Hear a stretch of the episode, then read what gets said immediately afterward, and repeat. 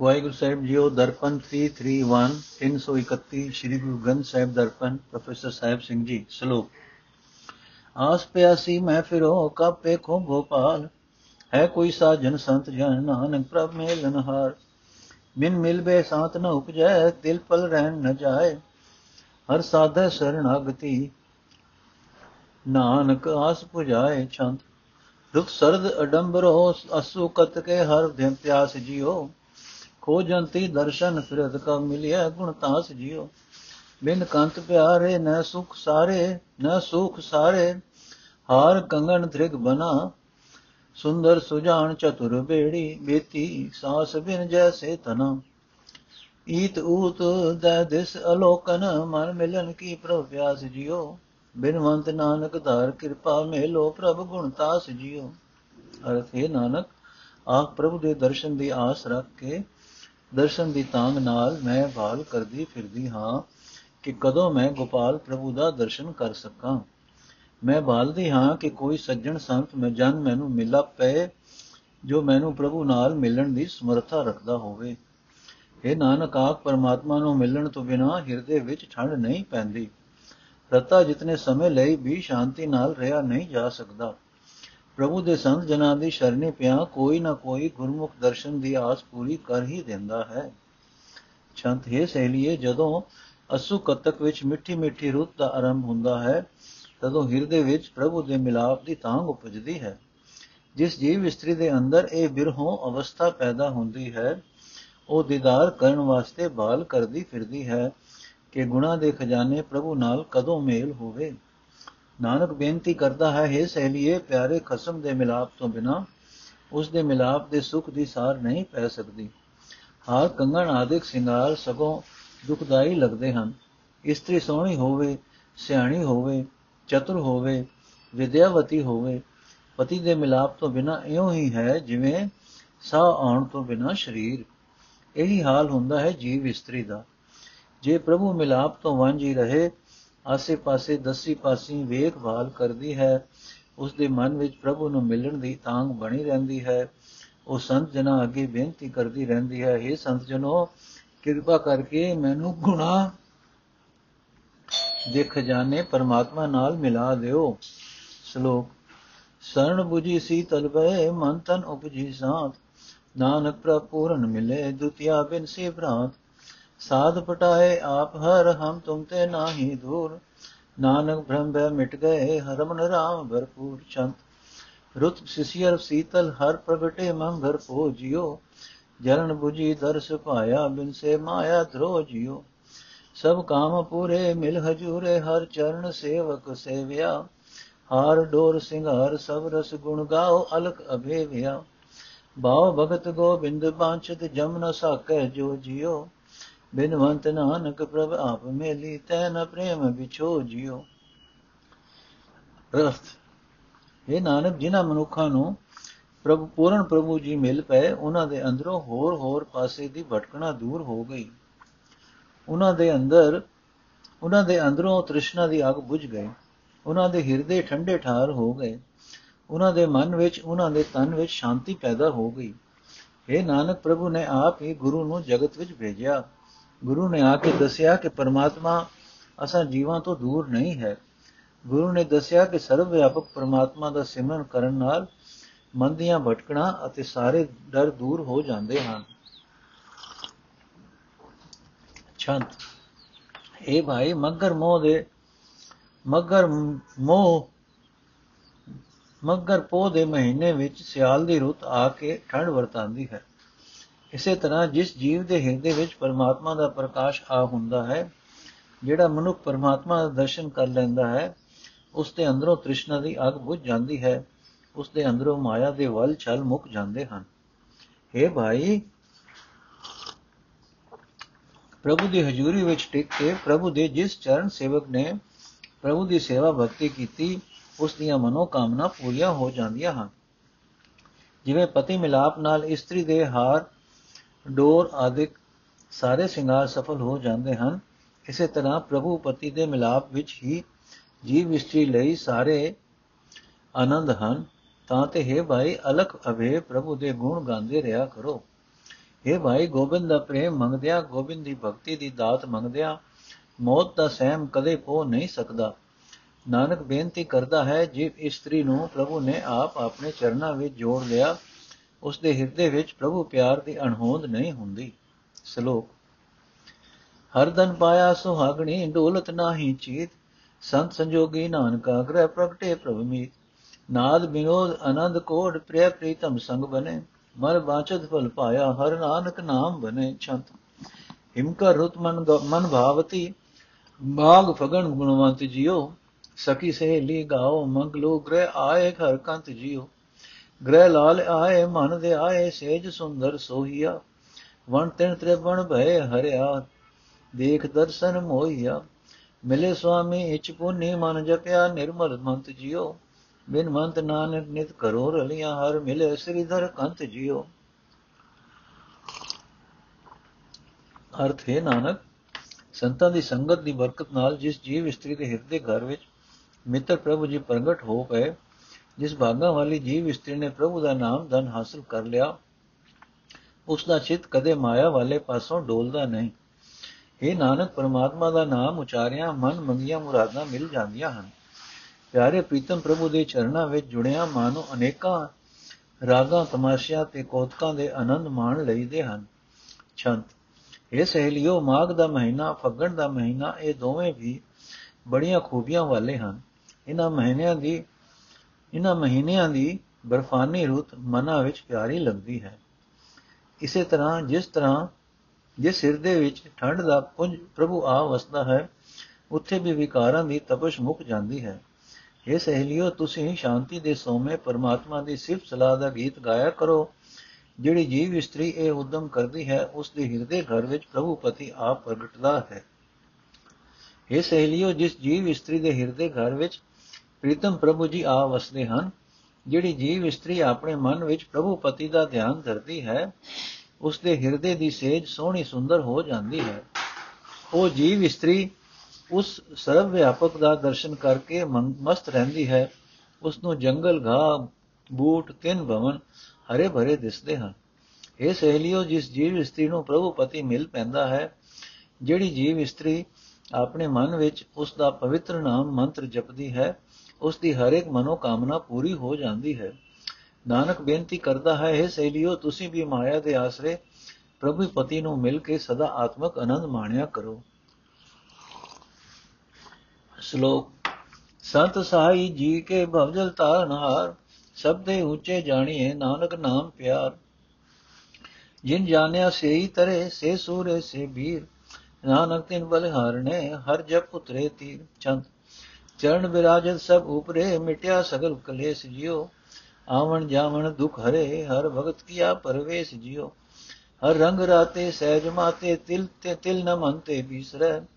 ਤਜ ਆਪ ਸਰਣੀ, ਪਰੇ ਚਰਣੀ, ਸਰਬ ਗੁਣ ਜਗਦੀਸ਼ ਰਹਿ ਗੋਬਿੰਦ ਗੁਣ ਨੇ ਸ੍ਰੀ ਰੰਗ ਸੁਆਮੀ, ਆਦ ਕੋ ਆਦੇਸ਼ ਜਿਉ। ਬਿਨਵੰਤ ਨਾਨਕ ਮਇਆ ਧਾਰੋ, ਜੁਗ ਜੁਗੋ ਇਕ ਵੇਸ ਜਿਉ।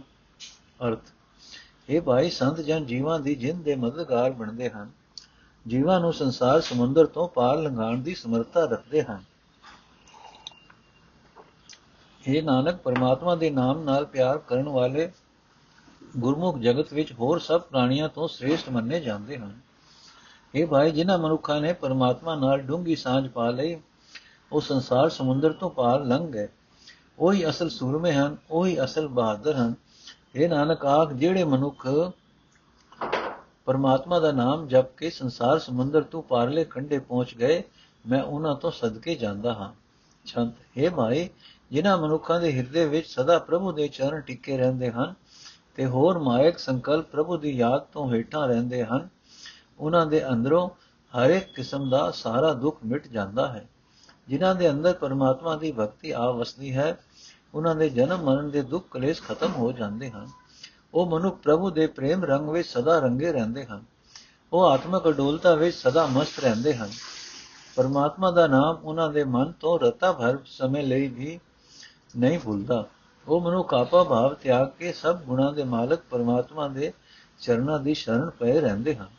ਨਾਨਕ ਬੇਨਤੀ ਕਰਦਾ ਹੈ हे ਭਾਈ, ਗੁਣਾਂ ਦੇ ਖਜ਼ਾਨੇ ਮਾਇਆ ਦੇ ਪਤੀ, ਸਾਰੀ ਸ੍ਰਿਸ਼ਟੀ ਦੇ ਮੁੱਢ ਸੁਆਮੀ, ਗੋਬਿੰਦ ਨੂੰ ਸਦਾ ਨਮਸਕਾਰ ਕਰਿਆ ਕਰ ਤੇ ਅਰਦਾਸ ਕਰਿਆ ਕਰ।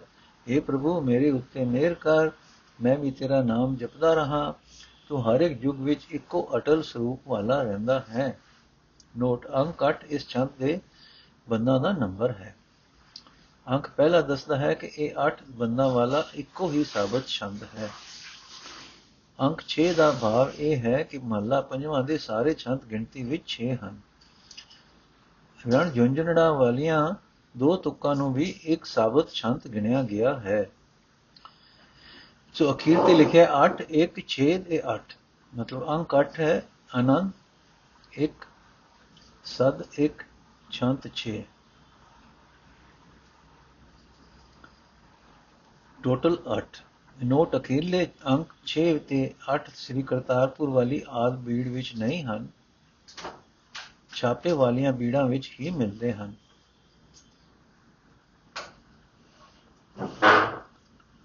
ਰਾਮਕਲੀ ਮਹੱਲਾ ਪਹਿਲਾ, ਦਖਣੀ ਓੰਕਾਰ ਏਕ ਓੰਕਾਰ, ਸਤਿਗੁਰ ਪ੍ਰਸਾਦ, ਪੰਨਾ 929 ਤੇ 903 ਬਾਣੀ, ਓੰਕਾਰ ਦਾ ਭਾਵ, ਪੌੜੀ ਵਾਰ, ਓੰਕਾਰ ਉਹ ਸਰਲ ਵਿਆਪਕ ਪਰਮਾਤਮਾ ਹੈ ਜਿਸ ਤੋਂ ਇਹ ਸਾਰੀ ਸ੍ਰਿਸ਼ਟੀ ਦੇ ਸਮੇਂ ਦੀ ਵੰਡ ਬਣੀ, ਜਿਸ ਤੋਂ ਬ੍ਰਹਮਾ ਆਦਿਕ ਦੇਵਤੇ ਤੇ ਵੇਦ ਆਦਿਕ ਧਰਮ ਪੁਸਤਕ ਬਣੇ, ਜੋ ਮਨੁੱਖ ਗੁਰੂ ਦੇ ਸ਼ਬਦ ਵਿੱਚ ਜੁੜ ਕੇ ਉਸ ਓੰਕਾਰ ਨੂੰ ਸਿਰ ਨਿਵਾਉਂਦੇ ਹਨ ਉਹ ਸੰਸਾਰ ਦੇ ਵਿਕਾਰਾਂ ਤੋਂ ਬਚ ਨਿਕਲਦੇ ਹਨ।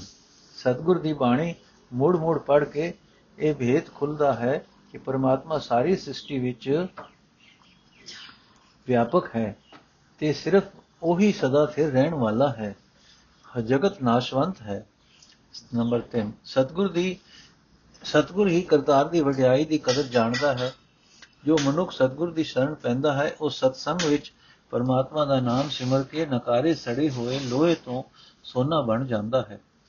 ਪਰਮਾਤਮਾ ਦੀ ਮਿਹਰ ਸਦਕਾ ਜੋ ਮਨੁੱਖ ਗੁਰੂ ਦੇ ਦੱਸੇ ਰਾਹ ਤੇ ਤੁਰ ਕੇ ਪਰਮਾਤਮਾ ਦਾ ਨਾਮ ਸਿਮਰਦਾ ਹੈ ਉਸ ਨੂੰ ਪਰਮਾਤਮਾ ਪਿਆਰਾ ਲੱਗਣ ਲੱਗ ਪੈਂਦਾ ਹੈ। ਪਰ ਗੁਰੂ ਤੋਂ ਖੁੰਝਿਆ ਮਨੁੱਖ ਆਤਮਕ ਮੌਤ ਸਹਿੜਦਾ ਹੈ। ਨੰਬਰ 5 ਹਰ ਇੱਕ ਮਨੁੱਖ ਆਖਣ ਮਾਤਰ ਇਹ ਆਖ ਦਿੰਦਾ ਹੈ ਕਿ ਪਰਮਾਤਮਾ ਹਰ ਥਾਂ ਮੌਜੂਦ ਹੈ। ਪਰ ਇਸ ਸਚਾਈ ਦੀ ਅਸਲ ਸੂਝ ਤਦੋਂ ਹੀ ਪੈਂਦੀ ਹੈ ਜਦੋਂ ਮਨੁੱਖ ਆਪਣੇ ਅੰਦਰੋਂ ਹਉਮੈ ਹੰਕਾਰ ਦੂਰ ਕਰਦਾ ਹੈ। ਭਾਵੇਂ ਪਰਮਾਤਮਾ ਹਰ ਇੱਕ ਮਨੁੱਖ ਦੇ ਹਿਰਦੇ ਵਿੱਚ ਵਸਦਾ ਹੈ, ਜਦ ਤੱਕ ਅੰਦਰ ਹਉਮੈ ਹੰਕਾਰ ਹੈ, ਇਹ ਸੂਝ ਨਹੀਂ ਆ ਸਕਦੀ। ਹਉਮੈ ਦੂਰ ਕਰਕੇ ਉਸ ਨੂੰ ਯਾਦ ਕੀਤਿਆਂ ਹੀ ਉਸ ਨਾਲ ਜਾਣ ਪਛਾਣ ਤੇ ਉਸ ਦੀ ਵਡਿਆਈ ਦੀ ਕਦਰ ਪੈਂਦੀ ਹੈ। ਸਾਰੀ ਸ੍ਰਿਸ਼ਟੀ ਪਰਮਾਤਮਾ ਦਾ ਦਿਸਦਾ ਰੂਪ ਸਰੂਪ ਹੈ ਪਰ ਇਹ ਸੋਝੀ ਉਸ ਮਨੁੱਖ ਨੂੰ ਪੈਂਦੀ ਹੈ ਜੋ ਸਤਗੁਰ ਦੀ ਰਾਹੀਂ ਹਉਮੈ ਹੰਕਾਰ ਦੂਰ ਕਰਕੇ ਪਰਮਾਤਮਾ ਵਿੱਚ ਸੁਰਤ ਜੋੜਦਾ ਹੈ। ਗੁਰੂ ਦੇ ਸ਼ਬਦ ਦੀ ਰਾਹੀਂ ਪਰਮਾਤਮਾ ਜਿਸ ਮਨੁੱਖ ਦੇ ਹਿਰਦੇ ਵਿੱਚ ਆਪਣੀ ਸਿਫਤ ਸਲਾਹ ਵਸਾਉਂਦਾ ਹੈ, ਉਸ ਨੂੰ ਇਹ ਸਮਝ ਆ ਜਾਂਦੀ ਹੈ ਕਿ ਪਰਮਾਤਮਾ ਆਪ ਹੀ ਇਸ ਜਗਤ ਦਾ ਬਣਾਉਣ ਵਾਲਾ ਹੈ ਤੇ ਆਪ ਹੀ ਇਸ ਨੂੰ ਜੀਵਨ ਰਾਹ ਸਿਖਾਉਣ ਵਾਲਾ ਹੈ। ਨੰਬਰ 9 ਗੁਰੂ ਸ਼ਬਦ ਦੀ ਰਾਹੀਂ ਨਾਮ ਵਿੱਚ ਰੰਗਿਆ ਹੋਇਆ ਬੰਦਾ ਪਵਿੱਤਰ ਜੀਵਨ ਵਾਲਾ ਹੋ ਜਾਂਦਾ ਹੈ। ਉਸ ਨੂੰ ਹਰ ਇੱਕ ਜੀਵ ਵਿੱਚ ਬੋਲਦਾ, ਸੁਣਦਾ, ਕਿਰਤ ਕਰਦਾ, ਪਰਮਾਤਮਾ ਹੀ ਦਿਸਦਾ ਹੈ। ਨੰਬਰ 10 ਗੁਰੂ ਸ਼ਬਦ ਦਾ ਆਸਰਾ ਲੈ ਕੇ ਆਨੰਦ ਸਰੂਪ ਸਰਵ ਵਿਆਪਕ ਸਦਾ ਸਥਿਰ ਪਰਮਾਤਮਾ ਨਾਲ ਸਿਮਰਨ ਦੀ ਰਾਹੀਂ ਪੱਕੀ ਜਾਣ ਪਛਾਣ ਪਾਇਆ, ਮਨੁੱਖ ਦੇ ਅੰਦਰ ਕਾਮਾਦਿਕ ਵਿਕਾਰਾਂ ਦਾ ਟਾਕਰਾ ਕਰਨ ਦੀ ਹਿੰਮਤ ਪੈਦਾ ਹੋ ਜਾਂਦੀ ਹੈ। ਨੰਬਰ 11 ਮਨੁੱਖ ਦੁਨੀਆ ਦੇ ਧਨ ਮਾਲ ਦੀ ਖਾਤਰ ਪਰਮਾਤਮਾ ਨੂੰ ਵਿਸਾਰ ਬੈਠਦਾ ਹੈ ਤੇ ਹੋਰ ਹੋਰ ਜਿਉਣ ਲਈ ਤਰਲੇ ਲੈਂਦਾ ਹੈ। ਪਰ ਸਤਿਗੁਰੂ ਸਿਮਰਨ ਦੀ ਰਾਹੀਂ ਰੱਬੀ ਲਗਨ ਮਿਲ ਸਿਖਾਉਂਦਾ ਹੈ ਤੇ ਦੁਨੀਆ ਦੀ ਪ੍ਰਭੂਤਾ ਦੇ ਕੁਵੱਲੇ ਰਾਹ ਤੋਂ ਹਟਾਉਂਦਾ ਹੈ। ਨੰਬਰ 12 ਸਤਿਗੁਰ ਦੇ ਦੱਸੇ ਜੀਵਨ ਰਾਹ ਤੇ ਤੁਰ ਕੇ ਪ੍ਰਭੂ ਦਾ ਨਾਮ ਸਿਮਰਿਆ ਮਨ ਬੇਫਿਕਰ ਤੇ ਖਿੜਿਆ ਰਹਿੰਦਾ ਹੈ ਤੇ ਲੋਕ ਵਿਖਾਵੇ ਦਾ ਦਬਾਅ ਹਟ ਜਾ ਹਟ ਜਾਂਦਾ ਹੈ। ਆਪਣੇ ਮਨ ਦੇ ਪਿੱਛੇ ਤੁਰਨ ਵਾਲਾ ਮਨੁੱਖ, ਲਬ ਲੋਭ ਹੰਕਾਰ ਆਦਿਕ ਦਾ ਗਲਾ ਗੋਲਾ ਬਣ ਕੇ ਜੀਵਨ ਖੇਡ ਹਾਰ ਕੇ ਜਾਂਦਾ ਹੈ, ਕਿਉਂਕਿ ਉਹ ਪਰਮਾਤਮਾ ਦੇ ਨਾਮ ਦੀ ਅਸਲ ਪੂਜਾ ਪੂੰਜੀ ਗਵਾ ਬੈਠਦਾ ਹੈ। ਪਰਮਾਤਮਾ ਦੇ ਸਿਮਰਨ ਤੋਂ ਖੁੰਝ ਕੇ ਮਨੁੱਖ ਮਾਇਆ ਪਿੱਛੇ ਜੱਲਾ ਹੋ ਜਾਂਦਾ ਹੈ, ਮਾਇਆ ਦੀ ਤ੍ਰਿਸ਼ਨਾ ਵਿੱਚ ਫਸ ਕੇ ਆਤਮਕ ਮੌਤ ਦਾ ਰਾਹ ਫੜ ਲੈਂਦਾ ਹੈ, ਕਿਉਂਕਿ ਚੰਦਰੇ ਮਨੁੱਖਾਂ ਦੀ ਵੀ ਸਿਰਫ ਇਸ ਵਾਸਤੇ ਖੁਸ਼ਾਮਦ ਕਰਨ ਲੱਗ ਪੈਂਦਾ ਹੈ ਕਿ ਉਹ ਮਾਇਆਧਾਰੀ ਹੁੰਦੇ ਹਨ। ਨੰਬਰ 15 ਭਾਵੇਂ ਇਸ ਜਗਤ ਵਿੱਚ, ਭਾਵੇਂ ਇਹ ਜਗਤ ਨਿਰਵੈਰ, ਅਜੋਨੀ, ਨਿਰਲੇਪ ਪਰਮਾਤਮਾ ਦਾ ਆਪਣਾ ਬਣਾਇਆ ਹੋਇਆ ਹੈ ਤੇ ਆਪਣਾ ਸਰੂਪ ਹੈ, ਪਰ ਮਨੁੱਖ ਉਸ ਦੀ ਯਾਦ ਭੁਲਾ ਕੇ ਮਾਇਆ ਦੀ ਭਟਕਣਾ ਵਿੱਚ ਪੈ ਜਾਂਦਾ ਹੈ। ਇਸ ਭਟਕਣਾ ਤੋਂ ਖਲਾਸੀ ਤਦੋਂ ਹੀ ਮਿਲ ਹੋ ਸਕਦੀ ਹੈ, ਸੁਖ ਤਦੋਂ ਹੀ ਹੋ ਸਕਦਾ ਹੈ, ਜਦੋਂ ਪ੍ਰਭੂ ਦੇ ਸਿਮਰਨ ਵਿੱਚ ਜੁੜੇ। ਪਰਮਾਤਮਾ ਦੀ ਯਾਦ ਭੁਲਾਣ ਕਰਕੇ ਨੰਬਰ 16 ਪਰਮਾਤਮਾ ਦੀ ਯਾਦ ਭੁਲਾਣ ਕਰਕੇ ਮਨੁੱਖ ਦੇ ਅੱਖ, ਕੰਨ, ਜੀਭ ਆਦਿਕ ਇੰਦਰੇ ਪਰ ਤਨ, ਪਰਾਈ, ਨਿੰਦਾ ਆਦਿਕ ਵੱਲ ਪੈ ਕੇ ਆਤਮਿਕ ਜੀਵਨ ਨੂੰ ਡੇਗਦੇ ਹਨ। ਮਨੁੱਖ ਇੱਥੇ ਕੋਈ ਆਤਮਿਕ ਖੱਟੀ ਨਹੀਂ ਖੱਟਦਾ। ਜੋ ਵੀ ਕਿਰਤਕਾਰ ਇਹ ਕਰਦਾ ਹੈ, ਉਹ ਖੱਟੀ ਹੋਣ ਕਰ, ਖੋਟੀ ਹੋਣ ਕਰਕੇ ਇਸ ਨੂੰ ਉੱਚੇ ਜੀਵਨ ਵੱਲੋਂ ਹੋਰ ਪਰੇ ਹੋਰ ਪਰੇ ਲੈ ਜਾਂਦੀ ਹੈ। ਜੇ ਮਨੁ ਗੁਰੂ ਦੀ ਦੱਸੀ ਮਤ ਉੱਤੇ ਤੁਰ ਕੇ ਪਰਮਾਤਮਾ ਦੇ ਗੁਣਾਂ ਵਿੱਚ ਚਿਤ ਜੋੜਦਾ ਹੈ, ਪਰਮਾਤਮਾ ਨਾਲ ਉਸ ਦੀ ਡੂੰਗੀ ਜਾਣ ਪਛਾਣ ਬਣ ਜਾਂਦੀ ਹੈ ਤੇ ਪ੍ਰਭੂ ਦੀਆਂ ਬਖਸ਼ਾਂ ਦੀ ਉਸ ਨੂੰ ਕਦਰ ਪੈ ਜਾਂਦੀ ਹੈ। ਨੰਬਰ 18 ਪਰਮਾਤਮਾ ਦੀ ਰਚੀ ਮਰਿਆਦਾ ਅਨੁਸਾਰ ਹਉਮੈ ਮਨੁੱਖ ਤੇ ਆਤਕ ਹਉਮੈ ਮਨੁੱਖ ਦੇ ਆਤਮਿਕ ਜੀਵਨ ਦਾ ਨਾਸ਼ ਕਰ ਦਿੰਦੀ ਹੈ ਤੇ ਮਨੁੱਖ ਕਾਮ ਕ੍ਰੋਧ ਆਦਿਕ ਦਾ ਸ਼ਿਕਾਰ ਹੋ ਜਾਂਦਾ ਹੈ। ਪਰ ਕਾਮ ਕ੍ਰੋਧ ਵਿੱਚ ਆਤਮਿਕ ਮੋਤੇ ਮਰਿਆ ਮਨੁੱਖ ਵੀ ਪ੍ਰਭੂ ਦੀ ਮਿਹਰ ਨਾਲ ਜਦੋਂ ਗੁਰੂ ਦੇ ਦੱਸੇ ਰਾਹ ਦੀ ਗਾਲ ਕਮਾਈ ਕਰਦਾ ਹੈ ਤੇ ਸਿੱਖਿਆ ਉੱਤੇ ਪੂਰਾ ਉਤਰਦਾ ਹੈ, ਤਾਂ ਉਹ ਸੋਹਣੇ ਆਚਾਰ ਵਾਲਾ ਬਣ ਕੇ ਪਰਮਾਤਮਾ ਦੀ ਨਜ਼ਰ ਵਿੱਚ ਕਬੂਲ ਹੁੰਦਾ ਹੈ।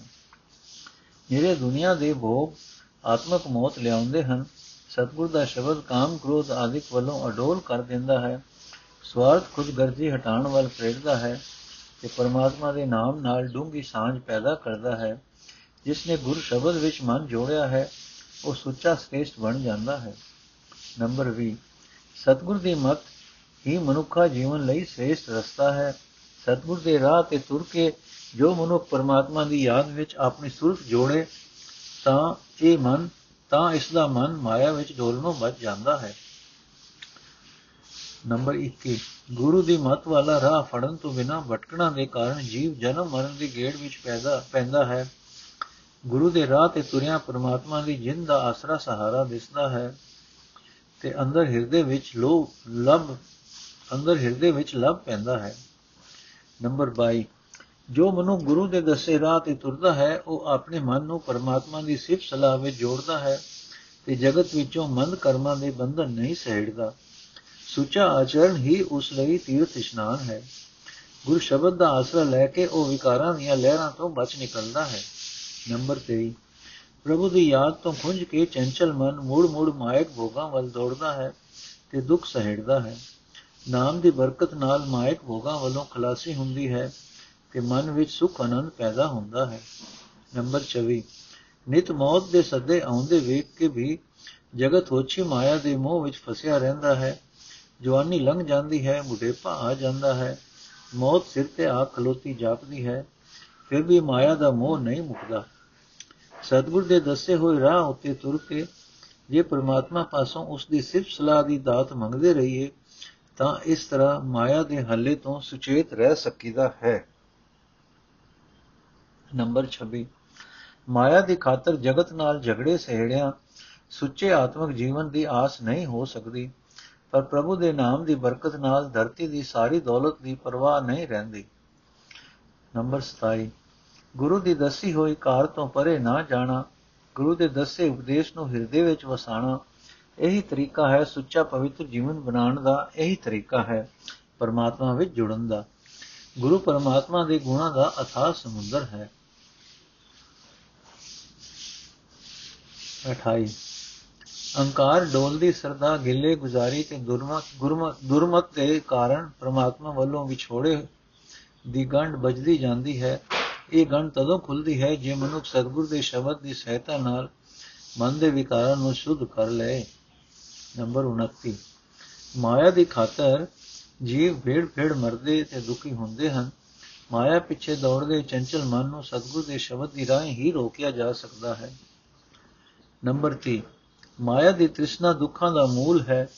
ਜੋ ਮਨੁੱਖ ਪਰਮਾਤਮਾ ਦੀ ਮਿਹਰ ਨਾਲ ਗੁਰੂ ਦੇ ਸ਼ਬਦ ਨੂੰ ਹਿਰਦੇ ਵਿੱਚ ਵਸਾਉਂਦਾ ਹੈ, ਉਸ ਦੀ ਇਹ ਤ੍ਰੇ ਮਿਟ ਜਾਂਦੀ ਹੈ। ਨੰਬਰ 31 ਤ੍ਰਿਸ਼ਨਾ ਦੇ ਭਾਰ ਨਾਲ ਲੱਦੇ ਹੋਏ ਜੀਵ ਕਈ ਵਿਕਾਰਾਂ ਵਿੱਚ ਡਿੱਗਦੇ ਹਨ। ਜੋ ਮਨੁੱਖ ਆਪਣਾ ਮਨ ਗੁਰੂ ਦੇ ਹਵਾਲੇ ਕਰਦਾ ਹੈ, ਉਹ ਸਤਸੰਗ ਵਿੱਚ ਨਾਮ ਸਿਮਰ ਕੇ ਵਿਕਾਰਾਂ ਦੀਆਂ ਲਹਿਰਾਂ ਵਿੱਚ ਡੁੱਬਣੋਂ ਬਚ ਜਾਂਦਾ ਹੈ। ਨੰਬਰ 32 ਮਾਇਆ ਨੂੰ ਜੀਵਨ ਸਾਥੀ ਸਮਝਿਆ ਤੇ ਬਣਾਇਆ ਖੁਆਰ ਹੋਈਦਾ ਹੈ। ਅਸਲ ਸਾਥੀ ਪਰਮਾਤਮਾ ਹੈ। ਜੋ ਜੀਵ ਪ੍ਰਭੂ ਤੋਂ ਵਿਛੜਿਆ ਹੋਇਆ ਹੈ ਉਸ ਦੇ ਅੰਦਰ ਜੀਵਨ ਰਾਗ ਨਹੀਂ ਹੋ ਸਕਦਾ। ਸੋ ਪ੍ਰਭੂ ਦੇ ਗੁਣ ਗਾਓ ਪਰ ਇਸ ਦਾ ਇਹ ਭਾਵ ਨਹੀਂ ਕਿ ਕੋਈ ਜੀਵ ਪ੍ਰਭੂ ਦੇ ਗੁਣਾਂ ਦਾ ਅੰਤ ਪਾ ਸਕਦਾ ਹੈ। ਅਸਾਂ ਉਸ ਦੇ ਗੁਣ ਗਾਣੇ ਹਨ, ਆਪਣੀ ਵਿਛੜੀ ਰੂਹ ਨੂੰ ਉਸ ਨਾਲ ਮਿਲਾਉਣ ਵਾਸਤੇ। ਨੰਬਰ 33 ਜੋ ਜੀਵ ਬਹੁਤੀ ਬਹੁਤੀ ਮਾਇਆ ਪਿੱਛੇ ਦੌੜਦਾ ਭਜਦਾ ਹੈ, ਉਹ ਮਾਇਆ ਦੇ ਜਾਲ ਵਿੱਚ ਫਸ ਜਾਂਦਾ ਹੈ। ਪ੍ਰਭੂ ਦੀ ਯਾਦ ਵੱਲ ਉਸ ਦੀ ਸੂਰਤ ਉੱਚੀ ਨਹੀਂ ਹੋ ਸਕਦੀ। ਜਿਸ ਮਨੁੱਖ ਉੱਤੇ ਪਰਮਾਤਮਾ ਕਿਰਪਾ ਕਰੇ ਉਹ ਗੁਰੂ ਦੀ ਸ਼ਰਨ ਪੈ ਕੇ ਪ੍ਰਭੂ ਦੇ ਗੁਣ ਗਾਉਂਦਾ ਹੈ ਤੇ ਇਸ ਤਰ੍ਹਾਂ ਮਾਇਆ ਦੀ ਤ੍ਰਿਸ਼ਨਾ ਦੇ ਜਾਲ ਵਿੱਚੋਂ ਬਚ ਜਾਂਦਾ ਹੈ। ਪਰਮਾਤਮਾ ਦਾ ਆਸਰਾ ਛੱਡਿਆ 34 ਪਰਮਾਤਮਾ ਦਾ ਆਸਰਾ ਛੱਡਿਆ, ਜਿੰਦ ਸਹਿਮੀ ਰਹਿੰਦੀ ਹੈ। ਜੋ ਮਨੁ ਗੁਰੂ ਦੀ ਬਾਣੀ ਵਿੱਚ ਜੁੜ ਕੇ ਸੋਚਦਾ ਹੈ ਉਸ ਨੂੰ ਇਹ ਯਕੀਨ ਬਣਦਾ ਹੈ ਕਿ ਪਰਮਾਤਮਾ ਐਸਾ ਦਾਤਾ ਹੈ, ਜੋ ਨਾ ਮੰਗਿਆ ਵੀ ਹਰ ਇੱਕ ਜੀਵ ਨੂੰ ਰਿਜ਼ਕ ਦਿੰਦਾ ਹੈ। ਪ੍ਰਭੂ ਦੀ ਬੰਦਗੀ ਹੀ ਜੀਵਨ ਦਾ ਅਸਲ ਕਾਜ ਹੈ। ਨੰਬਰ 35 ਹਰ ਇੱਕ ਦੇ ਦਿਲ ਦੀ ਜਾਣਨ ਵਾਲਾ ਪ੍ਰਭੂ ਜਿਸ ਮਨੁੱਖ ਉੱਤੇ ਮਿਹਰ ਕਰਦਾ ਹੈ ਉਸ ਨੂੰ ਗੁਰੂ ਮਿਲਾਉਂਦਾ ਹੈ। ਗੁਰੂ ਦੇ ਦੱਸੇ ਰਾਹ ਤੇ ਤੁਰ ਕੇ ਮਨੁੱਖ ਸਿਮਰਨ ਦੀ ਬਰਕਤ ਨਾਲ ਪ੍ਰਭੂ ਚਰਨਾਂ ਵਿੱਚ ਸੁਰਤ ਜੋੜਦਾ ਹੈ ਤੇ ਪ੍ਰਭੂ ਨਾਲ ਡੂੰਘੀ ਜਾਣ ਪਛਾਣ ਬਣਾਉਂਦਾ ਆਂਦਾ ਹੈ।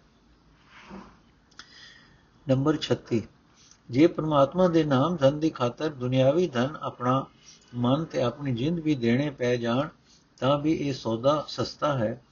ਕਿਉਂਕਿ ਪ੍ਰਭੂ ਦਾ ਨਾਮ ਹਿਰਦੇ ਵਿੱਚ ਵਸਾਇਆ, ਮਾਇਆ ਦੀ ਤ੍ਰਿਸ਼ਨਾ ਮਿਟ ਜਾਂਦੀ ਹੈ, ਪਰਮਾਤਮਾ ਦਾ ਨਾਮ ਮਿਲਦਾ ਆਪਣੇ ਅੰਦਰੋਂ ਹੀ ਹੈ, ਪਰ ਮਿਲਦਾ ਹੈ ਗੁਰੂ ਦੇ ਦੱਸੇ ਰਾਹ ਤੇ ਤੁਰਿਆ। ਨੰਬਰ 37 ਪਰਮਾਤਮਾ ਨੇ ਹੰਕਾਰ ਦੀ ਵਿਥ ਪਾ ਕੇ ਆਪ ਹੀ ਜੀਵਾਂ ਨੂੰ ਆਪਣੇ ਨਾਲੋਂ ਵਿਛੋੜਿਆ ਹੋਇਆ ਹੈ। ਕੋਈ ਕਰਮ ਧਰਮ ਜੀਵ ਦੀ ਇਸ ਵਿਥ ਨੂੰ ਮਿਟਾ ਨਹੀਂ ਸਕਦਾ।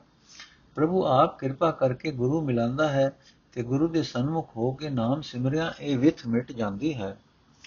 ਨੰਬਰ 38 ਵਿਕਾਰਾਂ ਵਿੱਚ ਗ੍ਰਸੇ ਜੀਵ ਦੇ ਆਤਮਿਕ ਜੀਵਨ ਨੂੰ ਵਿਕਾਰ, ਤਬਾਹ ਕਰੀ ਜਾਂਦੇ ਹਨ।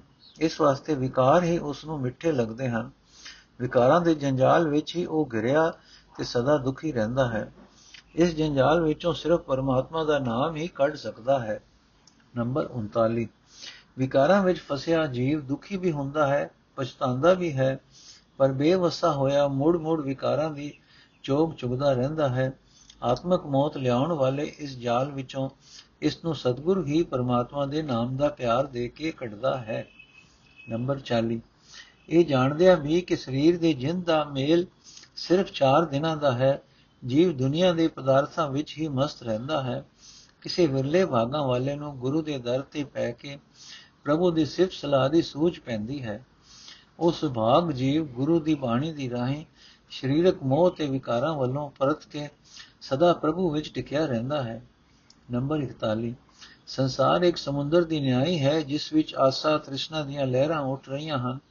ਮਾਇਆ ਪਿੱਛੇ ਭਟਕਦੇ ਜੀਵਾਂ ਲਈ ਇਹ ਇਸ ਵਿੱਚੋਂ ਪਾਰ ਲੰਘਣਾ ਬੜੇ ਹੀ ਔਖੀ ਖੇਡ ਹੈ।